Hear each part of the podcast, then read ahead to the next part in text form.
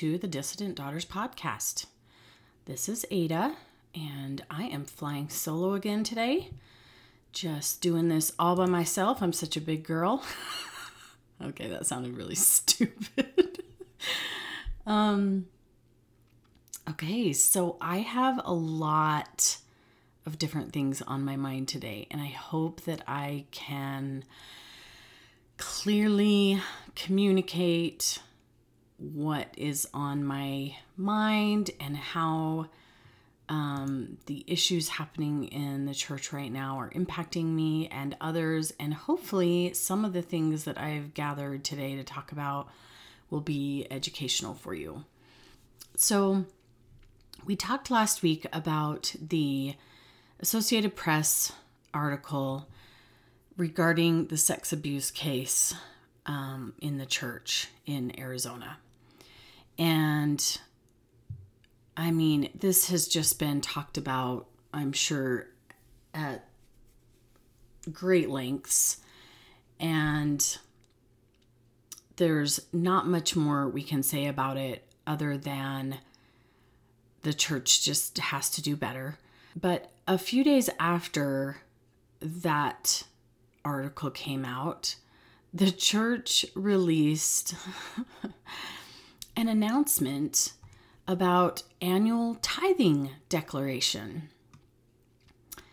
They said tithing declaration beginning September 1st replaces tithing settlement, giving local leaders more time to discuss covenants and the divine commandment of tithing.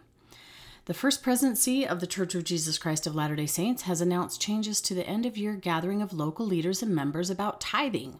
Latter day Saints give tithing 10% of their income to the church to honor God's ancient and modern commandment to tithe. Tithing settlement has been an annual meeting held toward the end of each year. In it, a local bishop or branch president meets with individual Latter day Saints and families to discuss their tithes. This will now be called Tithing Declaration. The change is intended to enhance focus on the principles and blessings of tithing. Tithing declaration will be primarily a learning experience, especially for children and youth, and an opportunity for Latter day Saints to declare their tithing faithfulness. Tithing declaration interviews may now occur as early as September 1st to offer bishops and branch presidents additional time to meet with families and individuals. What a great blessing to have a time dedicated to discussing the divine law of the tithe, said presiding Bishop Gerald Caussé. Tithing is an essential practice of Latter day Saints, regardless of where they live, their social standing, or their material circumstances. By keeping this law, church members receive spiritual and temporal blessings in their lives and help further the church's divine mission on earth.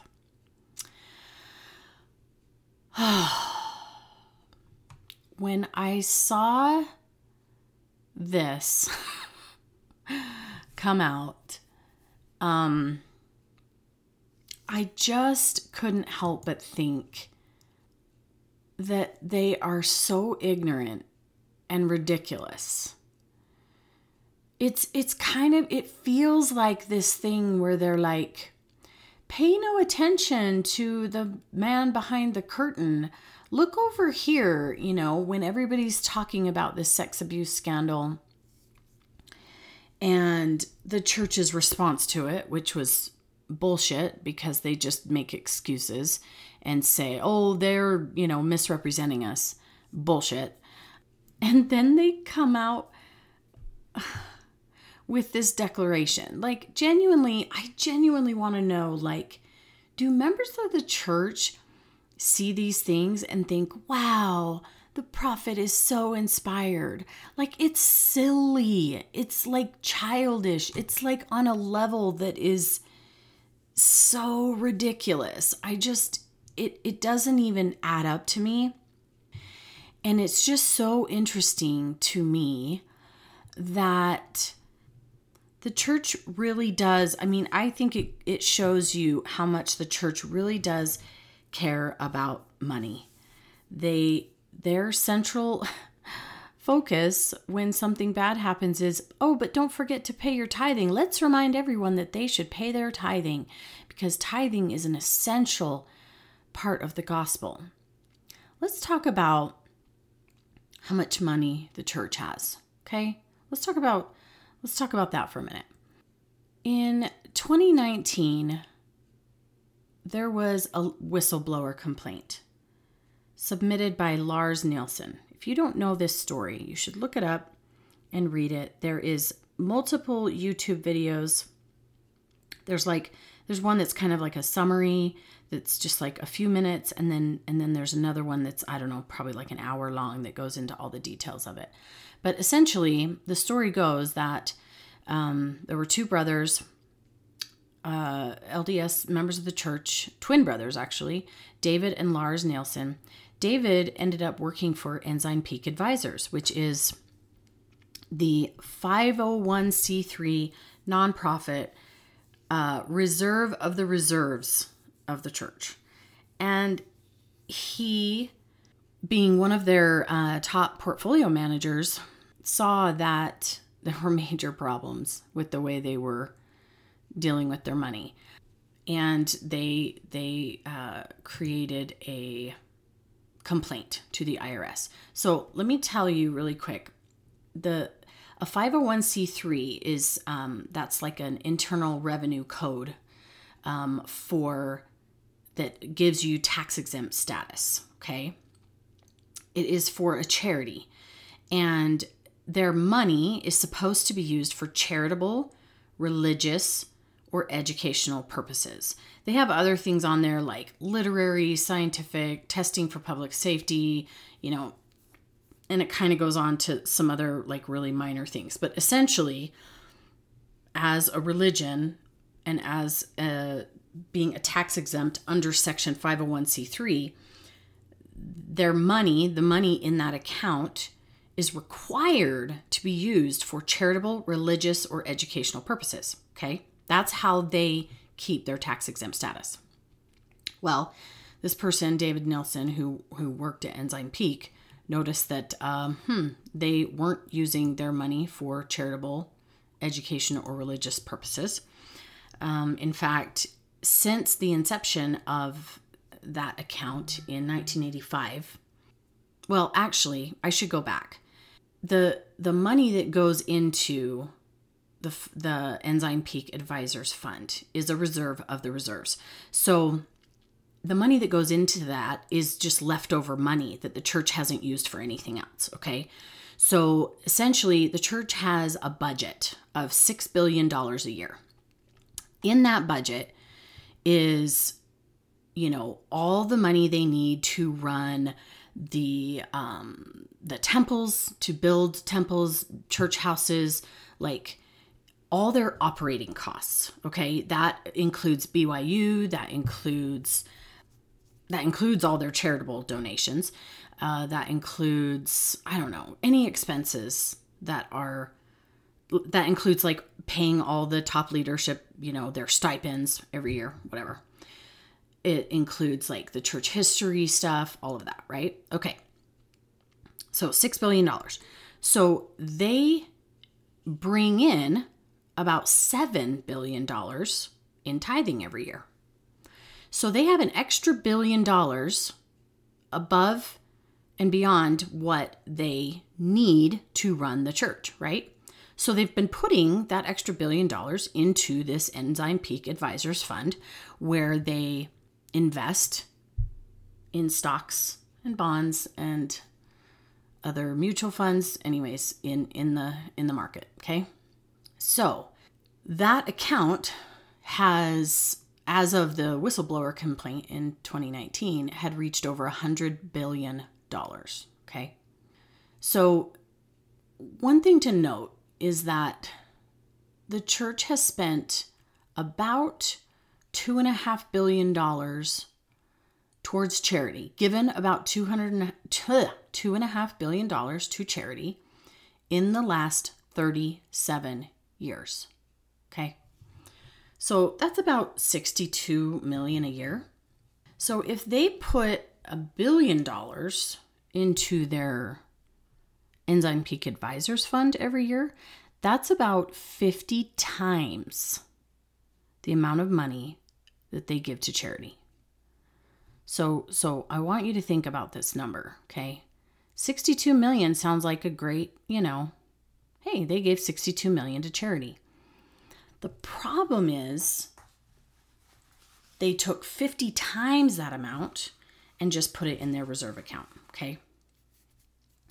The other thing that's interesting to point out, and um, you can go look at, um, I don't know if you guys know Nemo the Mormon, but he does a lot of fact checking um, on issues with the church, and he does a whole thing on, on their financial stuff. And he talked about how the church takes credit for Latter day Saint Charities, which is a separate legal entity from the LDS Church. Its funds are completely separate, okay? Um, and they provide humanitarian aid that the church t- takes credit for. Uh, and Latter day Saint Charities is 100% funded by individuals in the church. Okay. So it's completely separate from tithing money, you guys. It, they don't even use their own money for humanitarian. Okay. The other thing that people try to bring up is the Perpetual Education Fund. Oh, but they're helping, you know, um, underprivileged people get an education.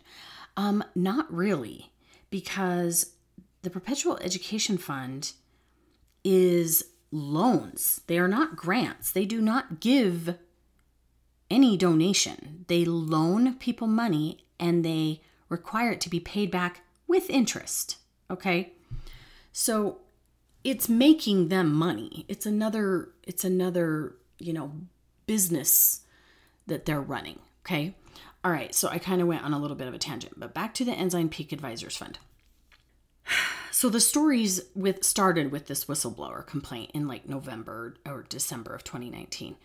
And the church started to kind of panic about, you know, oh crap, everybody knows how much freaking money we have. Um, and they decided to you know they started coming out with stories about how they're increasing their charitable donations and and now they're close to a billion dollars per year. But again keep in mind that latter day saint Chari- charities is a huge part of that. Um, a few months later in february 2020 the wall street journal uh, or covered this story right?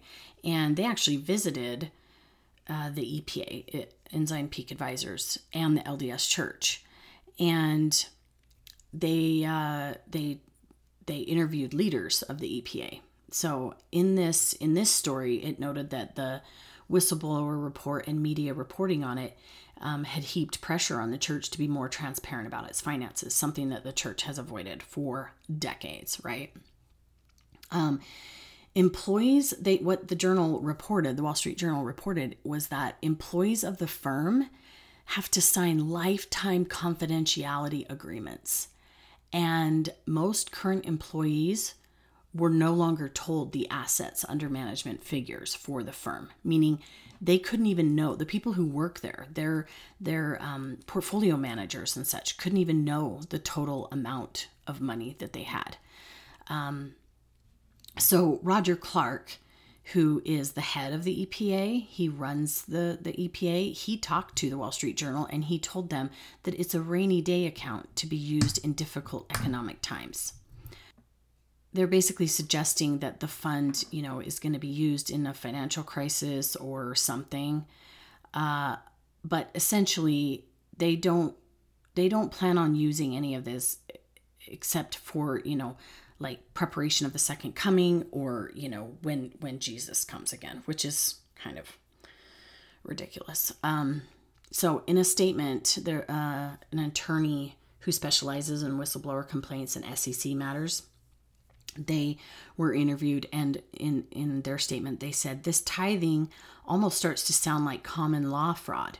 These lds members are giving their hard-earned dollars to this organization and all of a sudden it's being invested in Apple and Microsoft, why aren't these people being told what is really happening?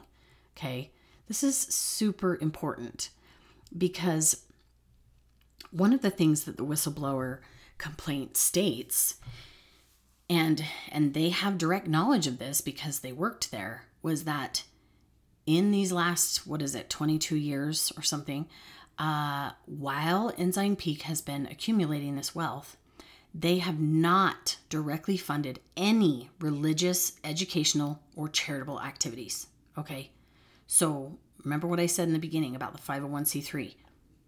It is tax exempt because it is there to be used for charitable, religious, or educational activities. It has never done any of those things in the entire time that this fund has been in existence.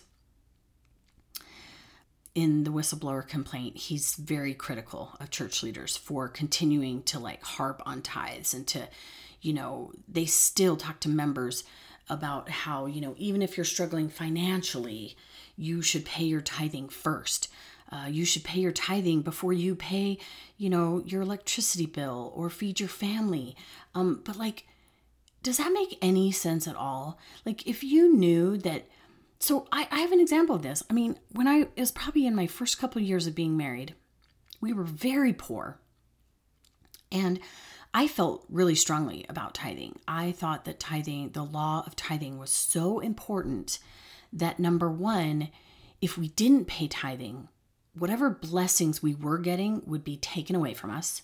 And number two, that if we ever expected any blessings to come, that we had to obey the law of tithing. Now, my husband did not feel so strongly about this, and we had multiple arguments about it when we were super poor and not sure that we could pay all of our bills. Okay. So I remember talking to my husband and being like, but honey, you know, let's let's test it out. Let's test the law of tithing and see what happens. You know maybe we we don't pay our credit card bill and we pay tithing instead and then let's see what happens. And my husband was just like nope we're not doing that. And to me i was like oh he lacks faith. He doesn't have enough faith. And um, i was sad about that. But you know what is so crazy that it had been taught to me that we should always pay our tithing first, even if we can't pay our bills. So at that time, I try to think back to that time and how poor we were and think if I had known that the money I paid to tithing would just sit around in this gigantic account with billions of dollars in it until the second coming of Christ, would I actually feel so strongly about paying my tithing? No, I wouldn't. So, the thing that's so interesting is I think that it scares the crap out of the church to have people know about that money because they lose control over members' behavior. If they you know if if members feel released from that financial obligation by knowing what how much money they freaking have or if the church even let up just a little bit and said you know pay your tithing if you can if they did that they would lose that control over members' behavior. It's part of the bite model. It's part of that behavior control is making sure that members feel obligated to pay their tithing, right? Members of the church have or sorry, leaders of the church have consistently tried to downplay the extent of the church's wealth. And there's a quote by the um, oh crap, the presiding bishop for the church, Caussé, Gerald Caussé.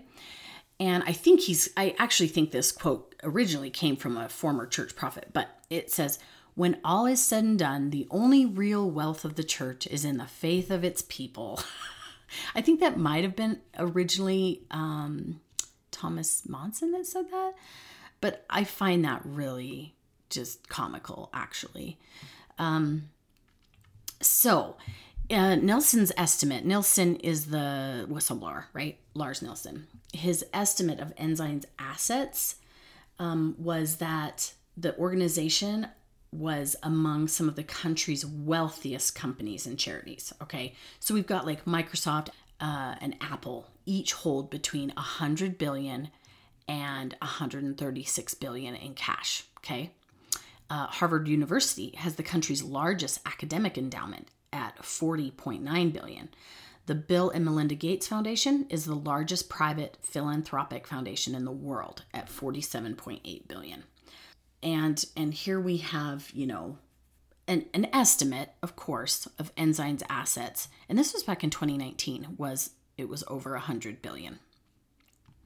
So um, one of the things that was part of the IRS complaint was that Ensign Peak has been used to bail out church run companies.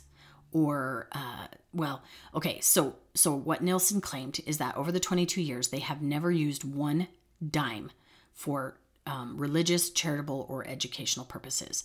What they have done, the only money that has come out of that ensign Peak account is $2 billion, which was used to bail out the church run insurance company and a shopping mall in Salt Lake City.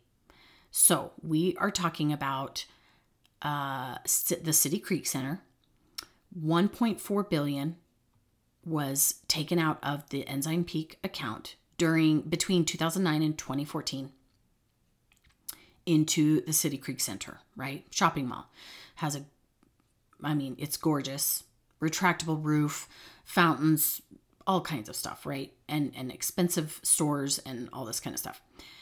At this time, when money was being pumped into City Creek Center, leaders of the church said over and over and over again that tithes would that no money from tithes would be spent on developing the mall. They claimed that you know it was a it was a, a separate venture that money from church donations that donations and tithes were not being used for it. The other uh, amount of that two billion that went out went to bail out. Oh my gosh, now I lost. Oh, beneficial life. So in 2009, beneficial life was going under, and Ensign spent uh, about 600 million. Is that right? I don't know if I'm doing my math right. But, anyways, rescuing that insurance firm. It had, you know, there was that, that financial crisis, right? And so they had mortgage backed securities and they were going under. So Ensign Peak bailed them out. Okay, so there's a story where they talked with a retired IRS counsel, Mark Barnes. He litigated cases with the IRS for about three decades. He also happens to be a member of the Church of Jesus Christ of Latter day Saints. And he said that if the reports are accurate, then yes, the church has done something wrong. Uh, the tax exempt status held here comes with responsibility. The government expects the money collected by a nonprofit to be used for charitable acts. But if that is not happening, that's a problem. So, if that's the case, what happens next? We are told the whole thing will, of course, be investigated by a division of the IRS. However, that investigation can take years, right? And and this started clear back in uh, well, 2 years ago. So they could receive penalties that could range, you know, from nothing all the way up to potential criminal charges. But my guess is that nothing will ever happen to them because the church is too powerful and is able to basically weasel their way out of everything. So, Ensign Peak employees are told that the only goal of Ensign Peak is financial growth. Uh, the money will never be used for anything except Armageddon and after the second coming of Christ. Uh, I have a feeling that the IRS would not view those as legitimate tax exempt purposes. But uh, yeah, that's that's the uh, reality of it. So in the whistleblower complaint, they you know they spill all this out and basically say that because of all of these reasons, their tax exempt status should be taken away and retroactively withdrawn. If that were to happen, they could owe as much as 20 billion in taxes and lose their tax exempt status going forward. The other thing that Lars Nielsen said in his letter to the IRS was that the church actually had so when we're when we're saying there's a hundred billion you know dollars that's just in the ensign peak fund okay? That does not include any of their real estate or any of their other businesses that they run. Their actual worth is closer to a minimum of 200 billion okay? So they have had a sustained intent to deceive which equals fraud okay the church does not need our money. It's essentially irrelevant at this point. If everybody just stopped paying tithing, the church would never run out of money. Um, they make enough on just interest alone in that Ensign Peak account to run all of the church's operating costs. Now they just they want to require tithing because it's still just about the control. And they can tell who are the most faithful by who's paying their tithing. They can move up the ranks of the church if they are faithful tithe payers. The church doesn't need our money anymore. They need power and control, and that's all they care about. One thing to note is when they try to say that, you know, the money is there for a rainy day, okay? In 2020, the church made, let's see, yeah, during the pandemic, so maybe it was 2020 and 2021, the church made $22 billion in their stock portfolio alone. That was reported by the Salt Lake Tribune. Okay. What did they do if the pandemic was not a rainy day? I don't know what is. What did they do to help people who lost their jobs, who got sick, who, you know, could no longer afford their mortgage payments? Like, what did they do to help people during the pandemic? The only things I know that they did was they had worldwide fasts. They did nothing else. In fact, this is quite laughable actually, that in July of 2020, the church actually raised the monthly charge paid by families to cover the cost of their children serving as missionaries from $400 to $500 per month. So the church could have, first of all, missionary work was an absolute shit show during 2020, right? We all know that. And they could have just simply helped people who had missionaries and said, guess what? The church is going to pick up the tab for missionaries right now. And they could do that incredibly easy, right? Incredibly easy. That would that would be like pennies to them to just take on the cost of all missionaries. But no.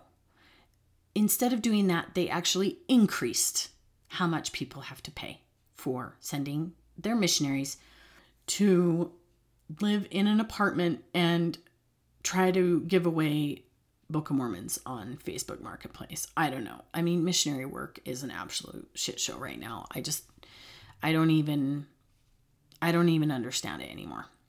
So I wanted to point out, I wanted to go back to the 501c3 and I want to talk about why this is such a big deal. So there's a couple of charities that I have looked into and that I really love, and they are both 501c3s. One of them is called Together Rising. It is the founder and president of Together Rising is Glennon Doyle. I'm sure you've probably heard of her.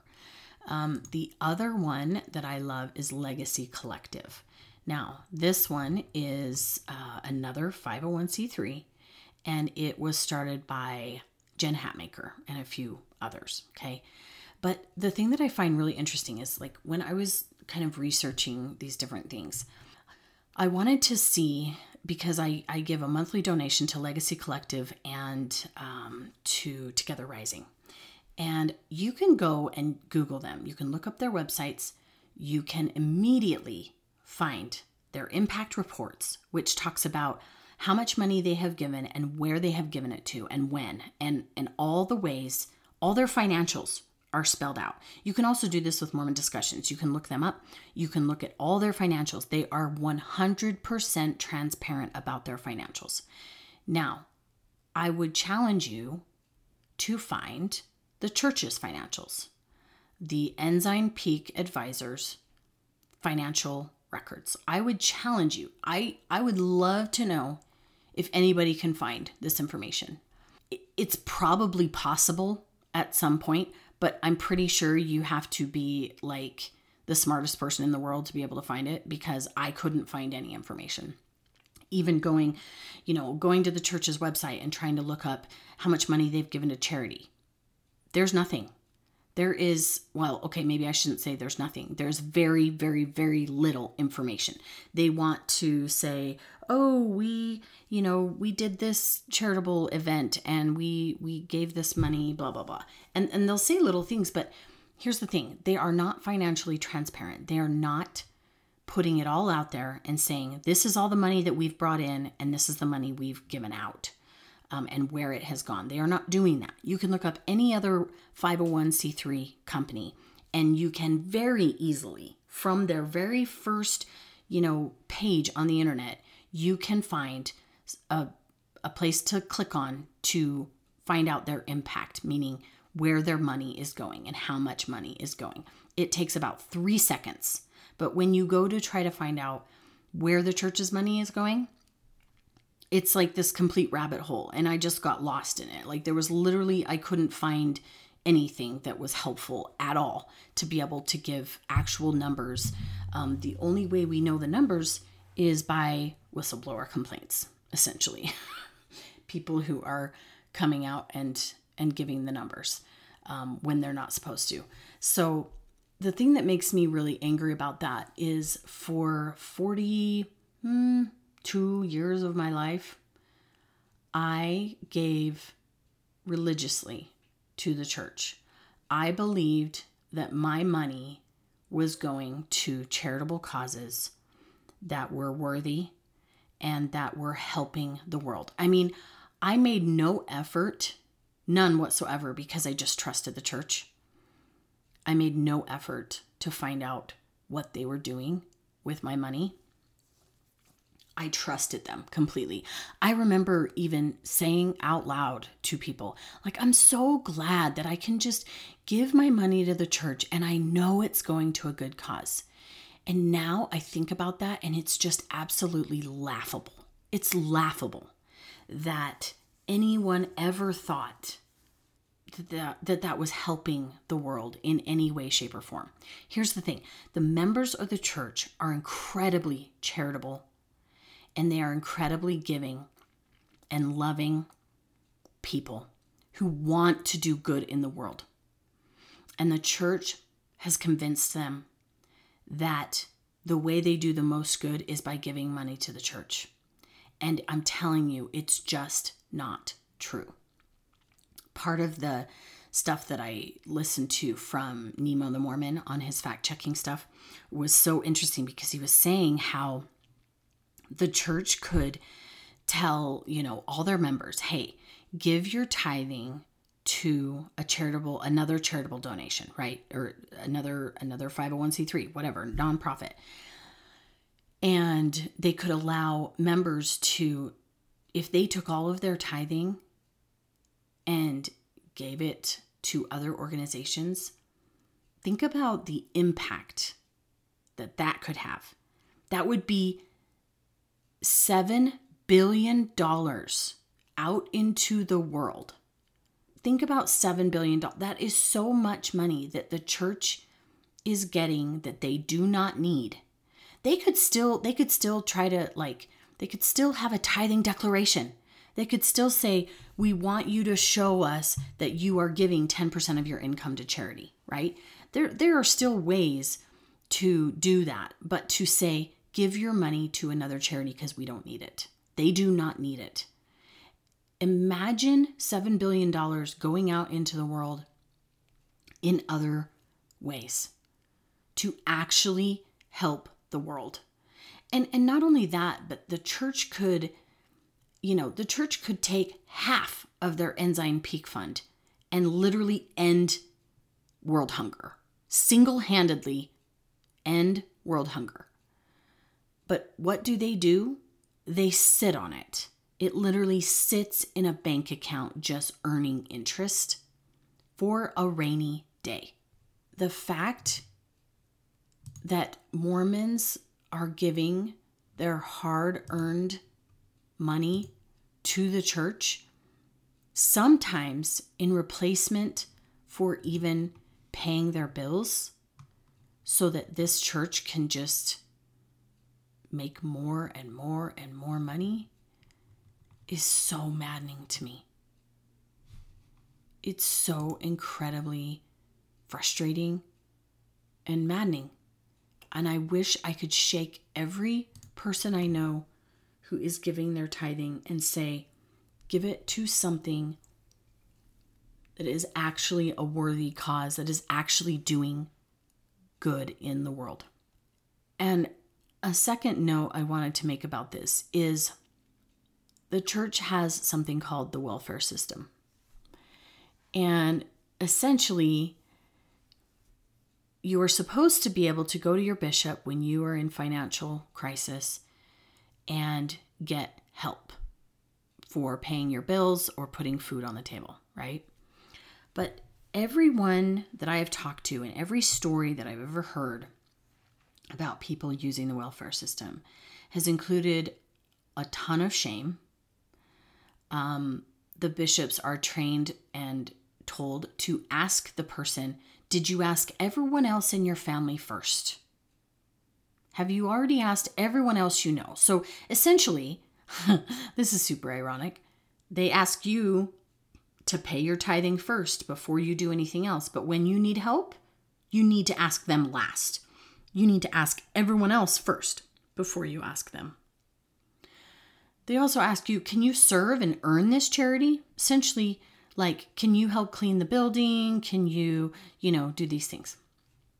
Never mind the fact that most likely you've given tithing your whole life, served in all the callings they've ever asked you to do, donated fast offerings, maybe you've served a mission, you know, all these things. And they still make you feel bad for asking for help. They don't want you to become reliant on the church. In in order to get help from the church, you have to serve and earn the help. You can't be a drain on the system. They treat you as if you'll take advantage of the system. They make you feel like it's your fault, you don't deserve the help, whatever, right? I have multiple sisters who were in this situation at one time. One of my sisters was required to take a self reliance class when her and her husband asked for help from the church. Um, they just got into a financial crisis and they needed help and they were required to take a self-reliance class um, another sister her husband was out of work and they asked for help from the church and they got some help but then the bishop would send them the schedule that they were scheduled to clean the church not asking them to clean the church but just assigning them jobs to clean the church i just have to ask like is this how Jesus would run this program? Would Jesus would Jesus question someone's need and make them feel bad about asking for help? I mean, we are led to believe that the church's welfare program is the best in the world and that other welfare programs they're constantly looking at, to the church for um, you know tips and tricks on how to do this. It's ridiculous. I was listening to uh, Maven Brody when she did her interview on Mormon Stories and she talks about this and it legitimately made me cry how shamed she felt for taking money for going to the bishop's storehouse and getting food. They don't allow you to take food off the shelves yourself. They make somebody else do it for you. They make somebody else walk with you and go over the checklist with you and decide what you need. And it's just the most shaming process. Like they just make you feel like absolute garbage for asking for help. And this coming from somebody who had always given tithing, she had just served a mission.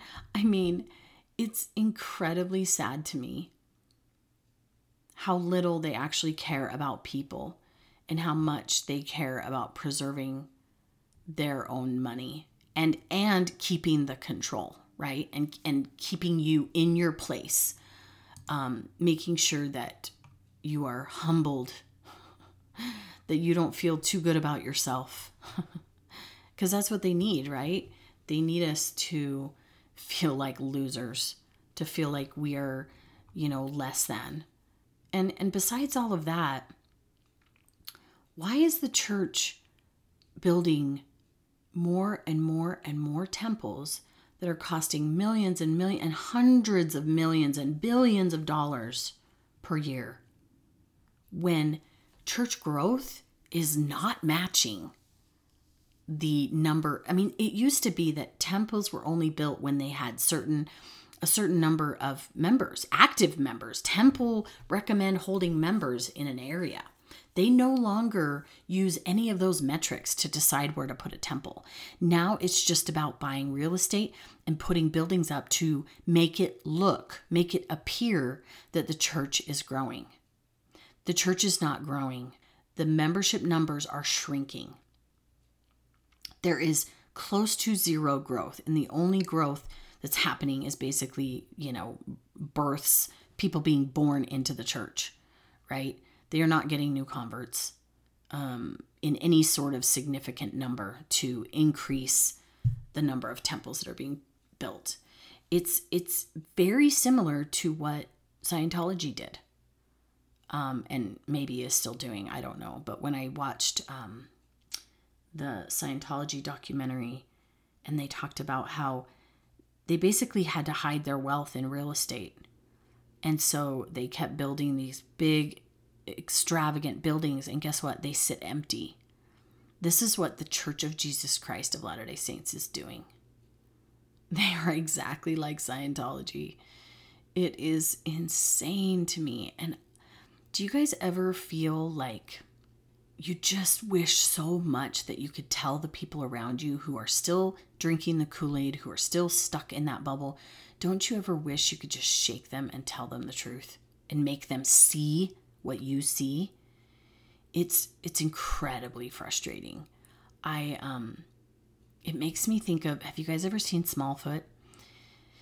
It's this story about these yetis who you know believe that humans are not real first of all and they have all these stories about what is happening in the world essentially like they're creating like they have this little you know village that is on a cloud that is you know the clouds are made by they have all these different theories about how things are happening. And like the sun is a snail that comes up in the sky and they have to do all these things to make the things happen every day.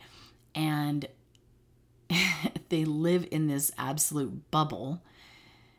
Um, is there a it's a, stone teller or stone keeper or something basically the elder of the village and he has all these rules that are written in stone that he wears on this giant like coat thing he has. Anyways, this one little yeti, what's his name, Migo or something, and he he goes out and he actually sees a smallfoot, a human. And then when he comes back to the village and tells everybody that there's a smallfoot, they don't believe him. And then the elder, the stone keeper or whatever he's called, like basically threatens him and tells him that he has to change his story or he's going to get kicked out of the village and and all of this stuff. And it's it's like shocking and it's um like earth shattering for him to discover that the things that he's been taught his entire life are not true and that what the leader had told him were the rules were not actually real legitimate rules. It's so oh, it's if you guys have not seen this movie, it's crazy how much it aligns with what exactly a faith crisis feels like. Because this little Yeti, he's just like, but I know I saw a Smallfoot and and you know, and then like his whole foundation starts to crumble. And it's so funny because it just feels so much like what a faith crisis is. So if you haven't seen that movie, go see it. It's or you know, find it. It's probably on Disney Channel or something, Disney Plus. That makes me want to go watch it again actually because it's been a couple years since I've seen it, but it's so good. And that's basically it. That's all I wanted to talk about today. um is just how you know, if you really want to make an impact and donate to charities that are doing good in the world. I'm just so happy that I get to choose where my money goes now instead of just giving it to the church and believing that they were doing something good with it. I'm just so happy that now I can feel really good about where my money's going and what it's being used for, and that it's not just sitting in a rainy day fund for the second coming. I mean, how ridiculous is that, you guys? do we actually think that when Jesus comes, he's gonna, like, we're gonna need our money? Like, it just doesn't even make sense, you guys. It does not make sense. Anyways, find a good charity. Find uh, a good place to give your money that is actually doing good in the world. And you'll feel a lot better about where your money's going when you're able to do that. And just my little plug for Legacy Collective and Together Rising. They're both really good. Um, there's also the um, International Justice Mission. I love them as well. Um, there's lots. There's lots of places that you can give your money to that are actually doing good with it and they're actually being financially transparent about their where their money is going, which is what they're supposed to be doing. But of course, the church gets away with not doing anything they're supposed to be doing for some reason. I don't know why, because they're just so big and powerful and rich. I don't know. So that's it. You know, a really great way that you could use your tithing money is to donate to this podcast. um, click on donation on our website. You can go to Mormon Discussions, you can go to dissidentdaughters.org, um, mormondiscussions.org, and you can donate. You can set up a monthly donation for like five bucks, guys. And it really helps us to be able to do keep doing this podcast. And I would just really appreciate it. It, it would be awesome.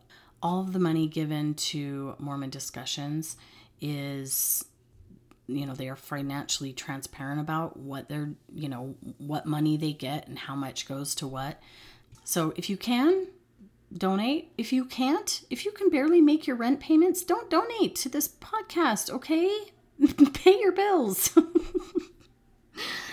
i don't expect you to pay me first also anyone who would like to share their story in a podcast episode with me i would love it I have several more coming up that are scheduled.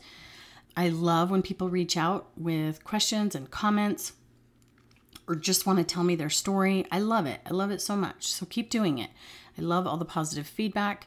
I love doing this. This has been a lot of fun, um, and I hope to be able to keep doing it. So I will see you next time. Thanks, everybody. Whoa, whoa, whoa.